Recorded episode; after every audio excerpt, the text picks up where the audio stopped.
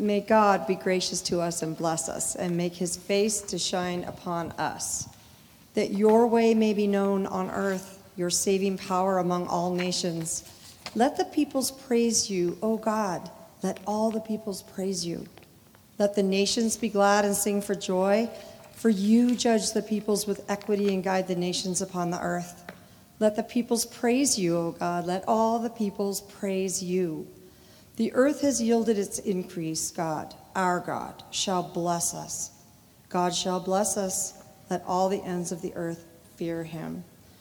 Father God, thank you for your word. Thank you for this day. Thank you for Pastor Mike, Elder Mike, and the great wisdom that he will impart because of the Holy Spirit that is so obviously indwelt within him.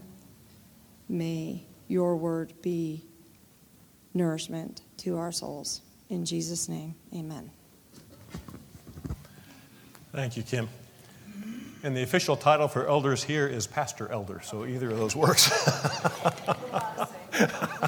no problem. I have been looking forward to this passage and to this Sunday for weeks because when uh, we discussed the summer series and decided to land on a psalm series, and uh, we were asked, is there one you would especially want to unpack? And at church, my hand went up right away, and I chose this psalm. And to understand why, uh, you need to know a little bit about our background, my wife and myself. So let me fill you in on us a little bit, and it'll maybe uh, explain why this Sunday is such a significant one for us. Uh, our background as a couple is very, very full of missions work. We were uh, sent out by a church in Southern California uh, in 1987 to be church planting missionaries, initially in Cameroon, West Africa, where we served for two years. And then we were transferred to France, similar language in those two places, where we served for nine years. Both of our daughters were born in France and raised in French schools. Our oldest daughter is a French teacher in high school to this day. Uh, Cross cultural life and ministry was a huge part of our lives and, and still is because we were brought back from France to another church in Southern California in 2001 where I was invited to serve as the missions pastor of that church. Uh, it was a large church that had become a megachurch, as if you're familiar with that term, but they had, uh, had made very little impact around the world. From their perspective, uh, embarrassingly small international footprint of their ministry because nobody had really been a catalyst within the church for that kind of outreach. So they invited us to come back after supporting us and praying for us for 15 years and getting to know us because they were part of our, our lives. They invited us to come back so I could mobilize that church into becoming what's called a sending church, a church that doesn't just think about the world or pray for the world, but actually sends people out into the world with the gospel of Jesus. We spent 13 years there, had a wonderful time. Uh, at, the close of that ministry, we moved here to Prescott, where I had a, a, small role in the international ministry of another church here in town. And then uh, five years ago, we were invited by the agency under which we served to become part of a team that provided pastoral care and encouragement to their missionaries. There were 100, and there are to this day over 170 of them scattered in over 30 nations around the world. So, for the last five years, my wife and I have been part of that team whose goal it is to care for people, to pour into people who pour into others, is sort of our philosophy. We take care of those who take care of others. We've been doing that for five years now. For the last two and a half years, I directed that team until two weeks ago when I semi retired. Stepped away. We haven't even announced that here yet. This is, you're, getting this news for the first time. Uh, we I stepped away from the leadership role, uh, the organizational leadership role that demanded a lot of international travel, as you might know. Uh, in the last 10 months or so, I was in Panama, I was in Thailand, I was in Albania, all for the purpose of getting together with missionaries who were gathering.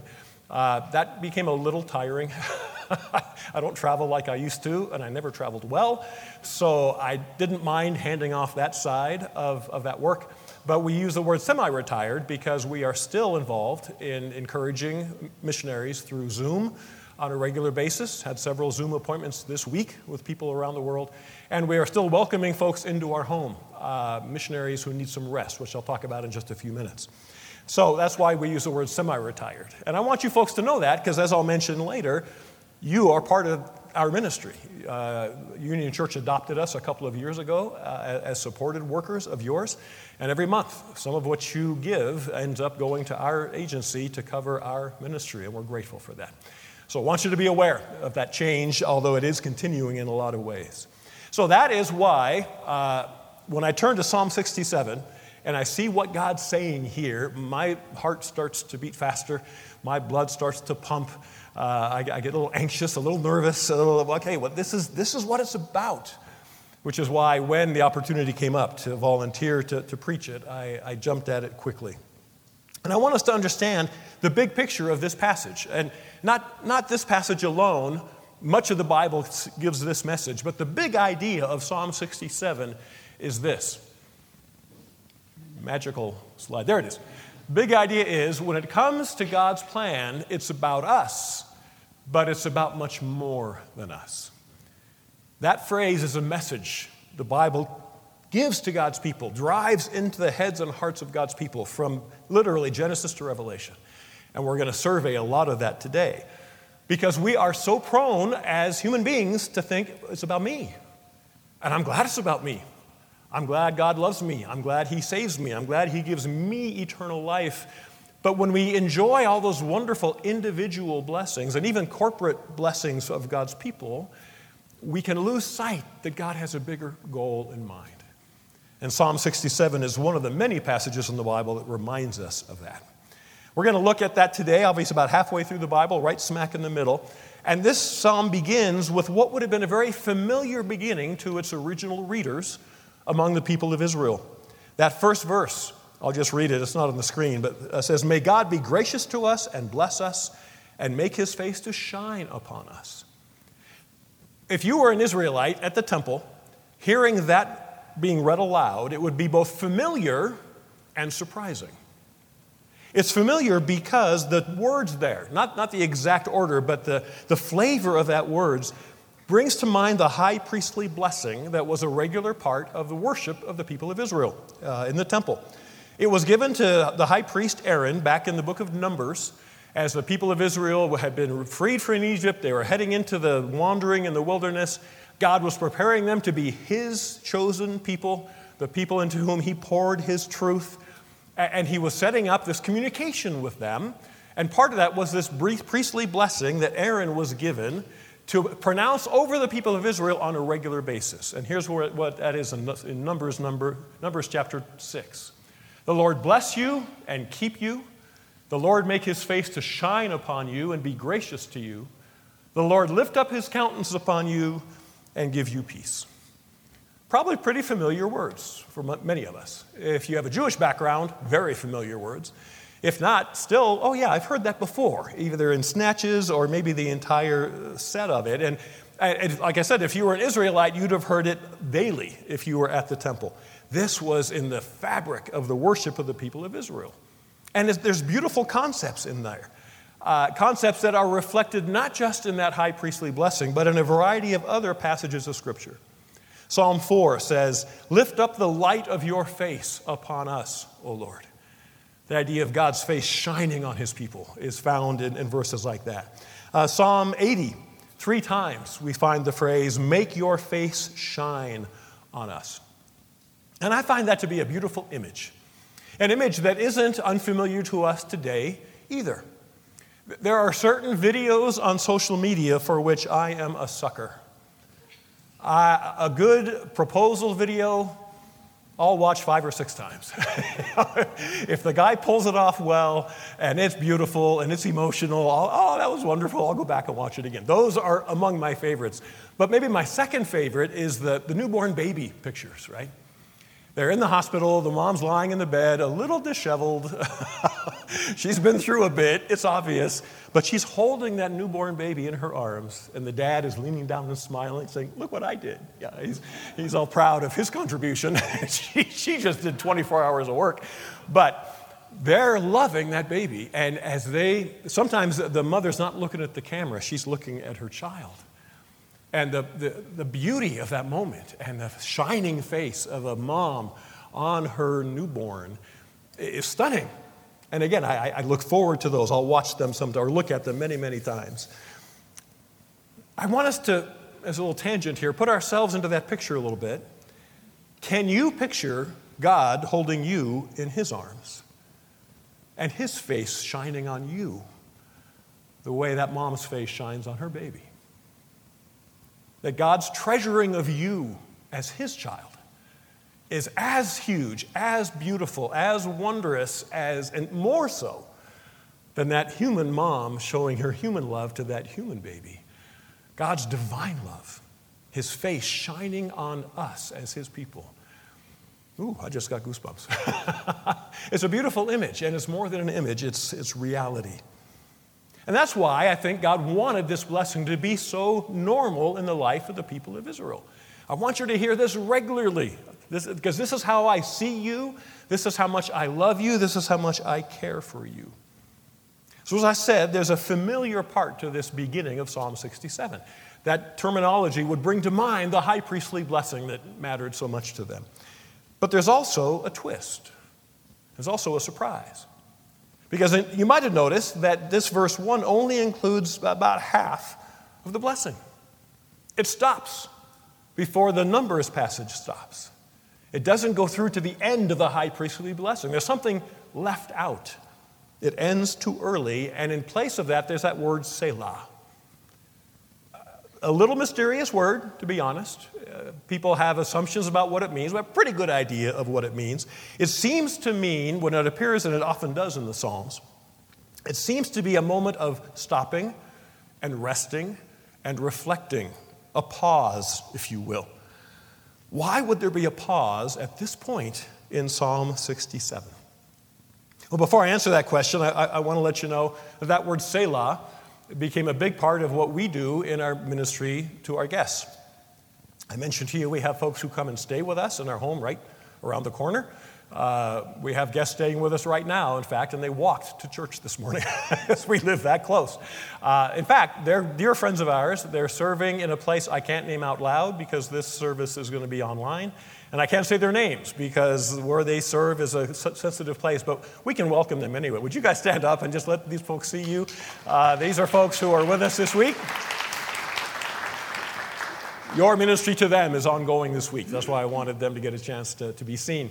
But as we, when we first set up that ministry and began inviting people who needed rest into our home, we just called it the guest suite because we're that creative. we put guests there, we'll call it the guest suite. And I was reading the Psalms one day, and that word popped out. And I said, Ooh, what a great name for our hospitality house. So we, we call that the Selah suite because we want our friends to come and Selah and rest and reflect and pause. So in this psalm, that's what is called upon. Into verse 1, your Bible might even have the word in there, Selah. Why is it there? Why did the writer, under the inspiration of the Holy Spirit, insert this pause? It's the equivalent of finishing the Lord's Prayer early. Imagine if you were in church, uh, and we, we, we, pray the Lord's Prayer at the end of our services right now. Uh, what if it went like this Our Father, who art in heaven, hallowed be your name, your kingdom come. And it stopped. How would you respond? It'd get your attention, wouldn't it? So, wait a minute, that's unexpected. there must be something. What's going on here? What's coming next? It, it increases the anticipation. You want to want to hear what's next. It's going to be a surprise. And I think that's what's happening here at the beginning of Psalm 67 as well. That sense of anticipation and expectation and curiosity, because what follows is that twist I mentioned. I'm going to put two through five back up on the screen because it's the meat of this psalm. And as I read it again, I want you to look for any changes you might be able to notice between verse 1 and now verses 2 through 5, after that Selah pause. Here's what it says That your way may be known on earth, your saving power among all nations. Let the peoples praise you, O God. Let all the peoples praise you. Let the nations be glad and sing for joy, for you judge the peoples with equity and guide the nations upon earth. Let the peoples praise you, O God. Let all the peoples praise you. Those words are the meat of the sandwich of Psalm 67. And this is where we're going to spend most of our time right now. Did you notice anything different between verse 1 and verses 2 through 5? There's a couple that jumped out at me. small but very important changes. One is it shifted from the third person, talking about God, to the second person, talking to God. It went from saying, May his face shine on us, to saying, May your ways be known in all the earth. Friends, as we read God's word, I hope we train our, our, our minds to notice these little changes because they aren't accidental, they have a purpose. Uh, they're there for a reason. And Psalm 23 is a, a, the best example of this kind of change. The first three verses of Psalm 23 are well known and beautiful. The Lord is my shepherd, I shall not want. He makes me lie down, He guides me, He leads me, He restores me. Third person, as if a, a, a lamb is talking to another lamb across a fence in a field, bragging about how good the shepherd is. You ought to see how great my shepherd is. And then verse 4 comes along, and the whole thing changes in tone. Instead of a beautiful field and, and, and, quiet waters, there's a valley of the shadow of death, and there's enemies. You prepare a table before me in the presence of my enemies. And, but it's not third person anymore, it's second person. Your rod and your staff, they comfort me. Again, that's not an accident. I think when it shifts from talking about God to talking to God, it becomes more intimate in some ways more powerful.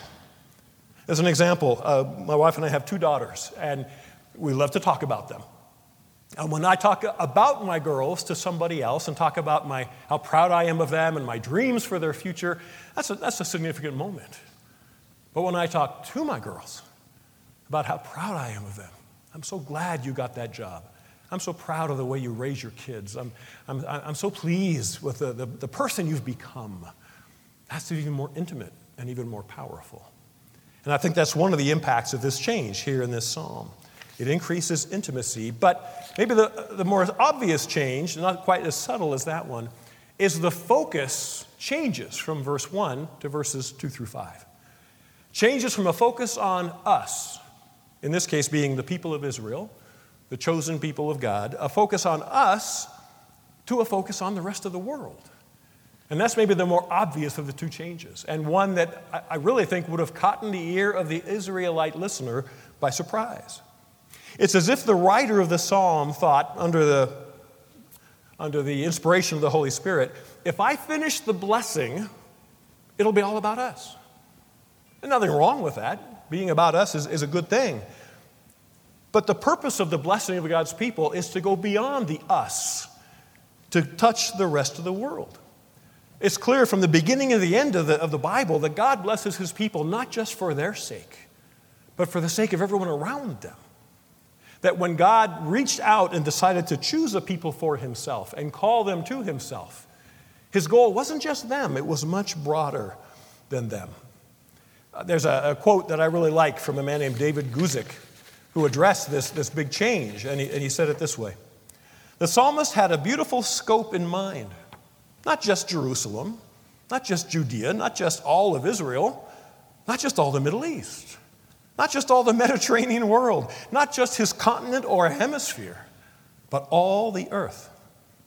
God wants us to have the same heart and the same vision for all the earth in our day. We're going to get to that idea of this psalm in just a couple of minutes. So that's a very obvious change, a very powerful one. And in this section that focuses on the rest of the world, a, a, a phrase appears twice, the exact same phrase. Let all the peoples praise you. Let the peoples praise you. Let all the peoples praise you. Verse 3 and verse 5 say the exact same thing. I hope we know that when, when God repeats himself in the Bible, it's, it's the old version of bold font or underlining or don't miss this. okay? They didn't have any other way the, in the day to say this idea really matters. And the truth is, God doesn't have to repeat himself, right? He says it once, that's enough. It's true. Log it in your brain and believe it, obey it, trust it. When he repeats himself, he's saying, This is a big deal. Holy, holy, holy is the Lord God Almighty double underlined. okay?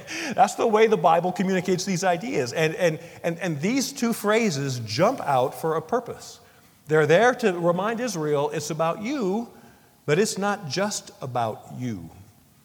Uh, and and it, it's a way for him to say, all the nations of the earth owe their praise and their worship to God. And we have to realize what a radical idea that was in the day. Because Israel existed in a monotheistic environment, as the world was completely all around the world until the days of the Israelites. Go back to your Greek mythology or your Roman gods. There were a bunch of them, right? They were all over the place. And, and they were kind of gross. they were kind of a lot like us in too many human ways. But it was common and it was normal in that day for there to be assumed by all the peoples of the world there's a God here and a God there and a God there. And they even assumed there were territories belonging to those different gods.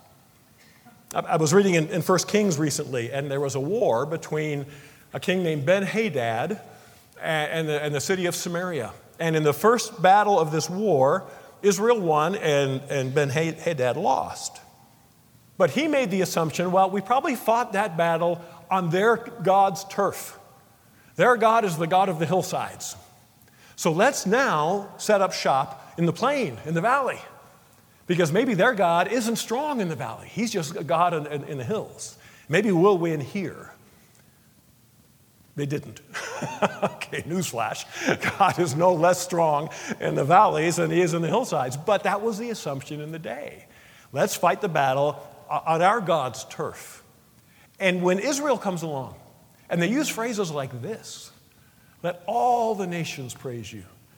The nations that live on hillsides and those that live in valleys, nations on the coast and nations in the inland, nations near us and nations all around the world, they all should worship the God of Israel. Radical concept in the day, unbelievable concept.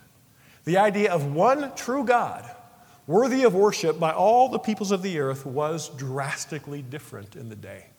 So don't take it lightly when we hear that phrase let all the peoples praise you. That is a claim made by the people of Israel that their God is the God of the entire world.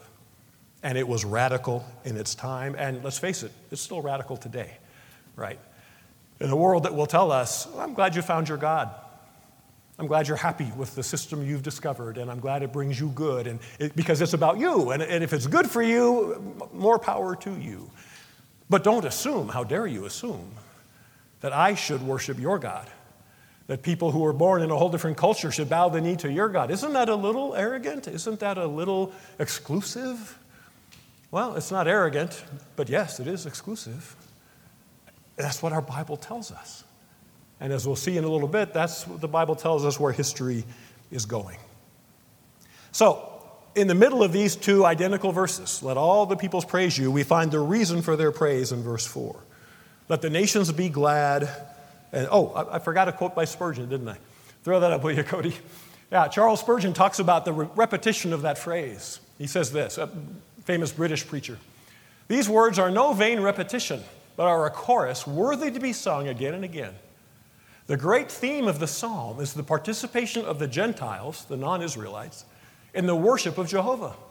The psalmist is full of it. He hardly knows how to contain his joy. That's what this psalm is overflowing with that enthusiasm. Our God is so good, and He's the true one. All the peoples ought to praise Him. And then in the middle of verse 4, it says what, what they should praise Him for, that He's a good God. The nations should be glad and sing for joy because of how good this God is. If there were only one universal, all powerful God, and He was a mean tyrant who hated people, That'd be bad news. But the fact is, the God of Israel, the God of, of our Lord and Savior Jesus Christ, the God of the church is a loving and good God. And there's reason when we follow him and know him to sing for joy. Pastor John Piper wrote a classic book on missions, and he took the title for it out of this psalm Let the Nations Be Glad. And this is what uh, John Piper says about this idea. The goal of missions is the gladness of the peoples in the greatness of God. All of history is moving toward one great goal the white hot worship of God and His Son among all the people of the earth. Friends, that is the goal and has been the goal. And the question rings out from this idea how are they going to know? What systems has God put in place so all these scattered nations around the world, ever since the Tower of Babel, they've been all over the world and they can't talk to each other? What's his plan to make himself known in all those corners of the world? We'll get to that in just a minute. Truth is, you probably know the answer already, but preachers like to pretend there's suspense. so bear with me on that. All right, this idea is consistent, by the way, with the overall thrust of the Bible from beginning to end, as I said. The very day that God makes clear, I'm choosing a people for myself in Genesis chapter 12, he comes down to one man, Abram, and he introduces himself to Abram and he says, Here's my plan for you. I'm going to make you into a great nation. But he makes it clear from the very first conversation he has with Abram, he says, It's about you, but not just about you. It's about the nation that'll be born from you and your wife, but not just about those people. In you, he says, all the nations of the earth will be blessed. Psalm 46, uh, a very famous verse that reflects the same idea that God's plan is global from the beginning. He says, Be still and know that I am God. a lot of people's favorite verse. It's up on wall plaques around the world. Uh, songs are written with those words Be still and know that I am God. What drives me nuts is we stop there. There's not even a period, I don't think, in most Bibles. There's a, there's a comma. because he goes on to say, I will be exalted among the nations, I will be exalted on all the earth. Not just you be still, not just you know that I am God. This message is for everybody, starting with your next door neighbor and going all around the globe. Let they also, let them be still and know that I am God. So, friends, that's the plan. And, and in the New Testament, it gets ramped up even more. The idea that the, the world, God has a plan for the world, is clear in the Old Testament. But with the, with the exception of Jonah, most outreach in the Old Testament is set up with God saying, They'll come to you. The nations will come to you because they will see how good I am to you and how much you're thriving and, and, and how powerful you are. And they will come, and many did. And they got to know the God of Israel and left impressed and seeing him in a new light. But it was people coming to you. Be ready when they come. And then Jesus comes and invades the earth and dies and rises again and gives a, a, a, mission to his church, which isn't no longer wait for them to come to you, it's now go and bring the good news to them. Go and make disciples of all the nations, he says in Matthew 28. In Acts 1, he says, Go to the ends of the earth. Go and be my witnesses in Jerusalem, Judea, Samaria, the uttermost parts of the earth. If you've heard that verse preached about in, in American churches in the past, chances are good when you pictured uttermost parts of the earth, you pictured places all over. Places where I visited this couple once many years ago in Asia. That from our perspective, that's the uttermost parts. But when you look at a, a globe, Jesus is talking in Jerusalem Guess what? Arizona is the uttermost parts of the earth compared to where Jesus was when he said that sentence. It's already happening. It's been happening for centuries. This good news of the gospel of Jesus is being spread. We live in the ends of the earth, and as we've received that good news, it's our job to pass it on as well. And what strikes me every time I read those gospel passages is that Jesus gave that command and that mission, an overwhelming idea. We're supposed to do what? to, to men who had probably never been more than 80 miles from their home. To them, he said, Go to the nations, go to the world. Did you know that the life of Jesus took place, the earthly life of Jesus took place in a, in a geographical area about the distance from Prescott to Phoenix? That's where Jesus lived. That's where he spoke. That's where he did his miracles. And that's where he said, I've got a message for the whole world, people. And they didn't have airplanes, and they didn't have boats, and they didn't have the internet. They had feet, okay, and an ability to write. And that message has been spread by feet and writing for 2,000 years now. And it's covering the globe. But if I'd been there that day when Jesus gave those words to his disciples, I'd have said, What did he say? Did I hear that right? Did, did you hear that right?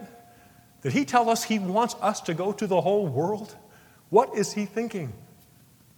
He's thinking what he's been thinking since he called Abraham, since he formed the people of Israel, since he had Psalm 67 written. Let the nations be glad. And he says to his disciples, and now he says to us, You're part of that mission. You're part of that project. You've got a role to play. We'll get to that in just a minute. To end the psalm, there's a real powerful summary in verses 6 and 7. The blessing of verse 1 is repeated and clarified. It's, a, in this case, a blessing of wonderful, thriving harvest. God is referred to not just as God, but as our God. God, our God, will bless us. Can you call God your God? If you can, it means you're aware that He's holding you and His face is shining on you. It means you're aware He died for your sins and rose again. It means you're aware that He's reserved a place for you at His table in heaven forever. And it means you're ready to embrace the mission He gave to all who call Him our God. And then the psalm ends with a repetition of that beautiful phrase God will bless us. It is about us. Let all the ends of the earth fear Him. It's about much more than us. So let's, let's look at what this means to us today, and we'll close with just a couple of ideas. It's a fair question to ask how is this project going since this psalm was written probably 3,000 years ago? How's stuff doing so far? Well, between the writing of the psalm and, and the time of Christ's arrival, about a thousand years later, not much changed, quite frankly. Oh, there were people coming, like the Queen of Sheba, to Jerusalem and amazed, impressed at the beauty and the wisdom. And uh, yeah, yeah his, he got some things done in the Old Testament, but since Jesus came and died and rose again, things have really taken off. In the last 300 years, they've accelerated beyond what any of those original 11 men would have been expecting as the good news of Jesus scattered around the world.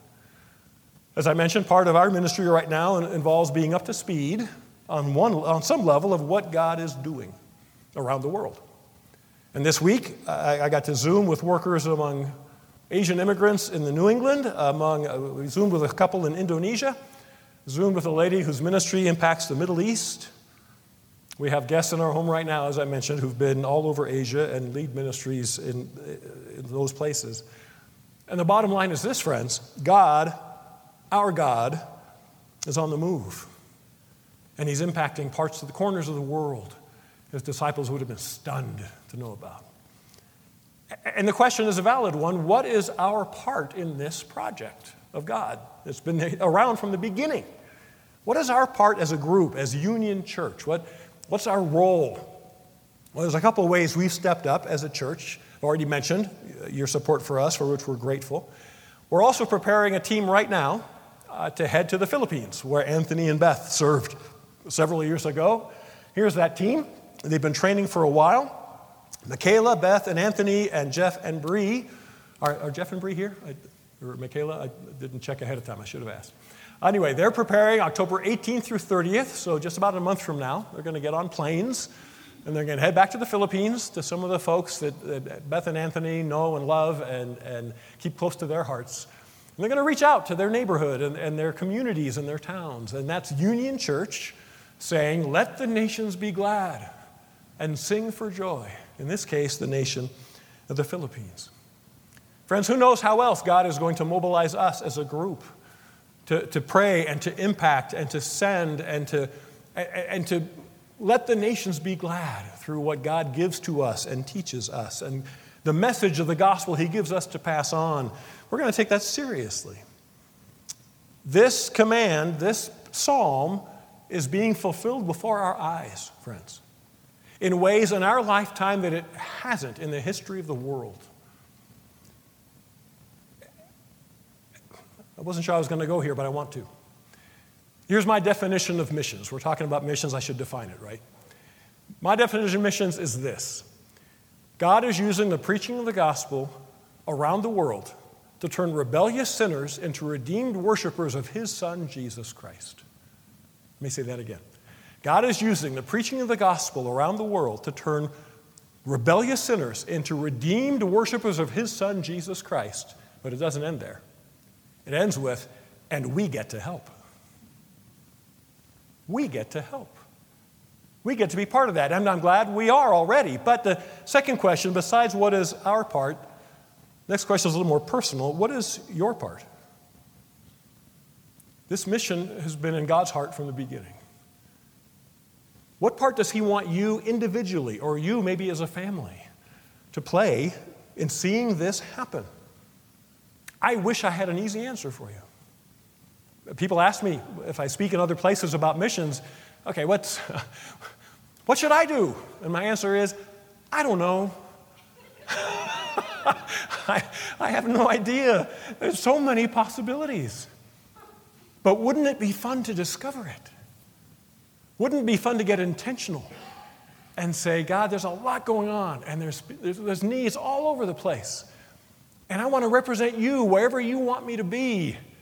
What is my part? That's a very, very dangerous prayer. And I would have, never would have dreamed in the 1980s, as I caught up to my wife's heart for the nations, because she was way ahead of me on this, and I began feeling that same tug in me, and we began praying, Lord, what's our part? Cameroon never would have been on that list. France definitely would, have been on, would not have been on that list. My wife grew up in Germany. German and French have a history, let us just say. and the idea that that's where God would send us, are you kidding me? But we wouldn't have traded those years for anything. Can I invite you to be bold and just to pray that prayer? Lord, what's my part? And see how he answers. You know, there's a once you, once you recognize it's about me, but not just about me, all kinds of options open up, all kinds of horizons become clearer, all kinds of unrest settles in your heart. Be ready for that. But the end picture is so beautiful, it's so worth it. There's a, a missionary named Hyatt Moore, who's also a painter. And he took the Leonardo da Vinci famous painting of the Last Supper and changed it to what he called Last Supper with 12 tribes. And he replaced each of the disciples with a figure representing an existing tribe around the world today. You can go to his website and he identifies each of those 12 and tells you where that person would live based on their, the, the, the portrayal he's made of them. Who did he have in mind? And they include tribal peoples from all over the world.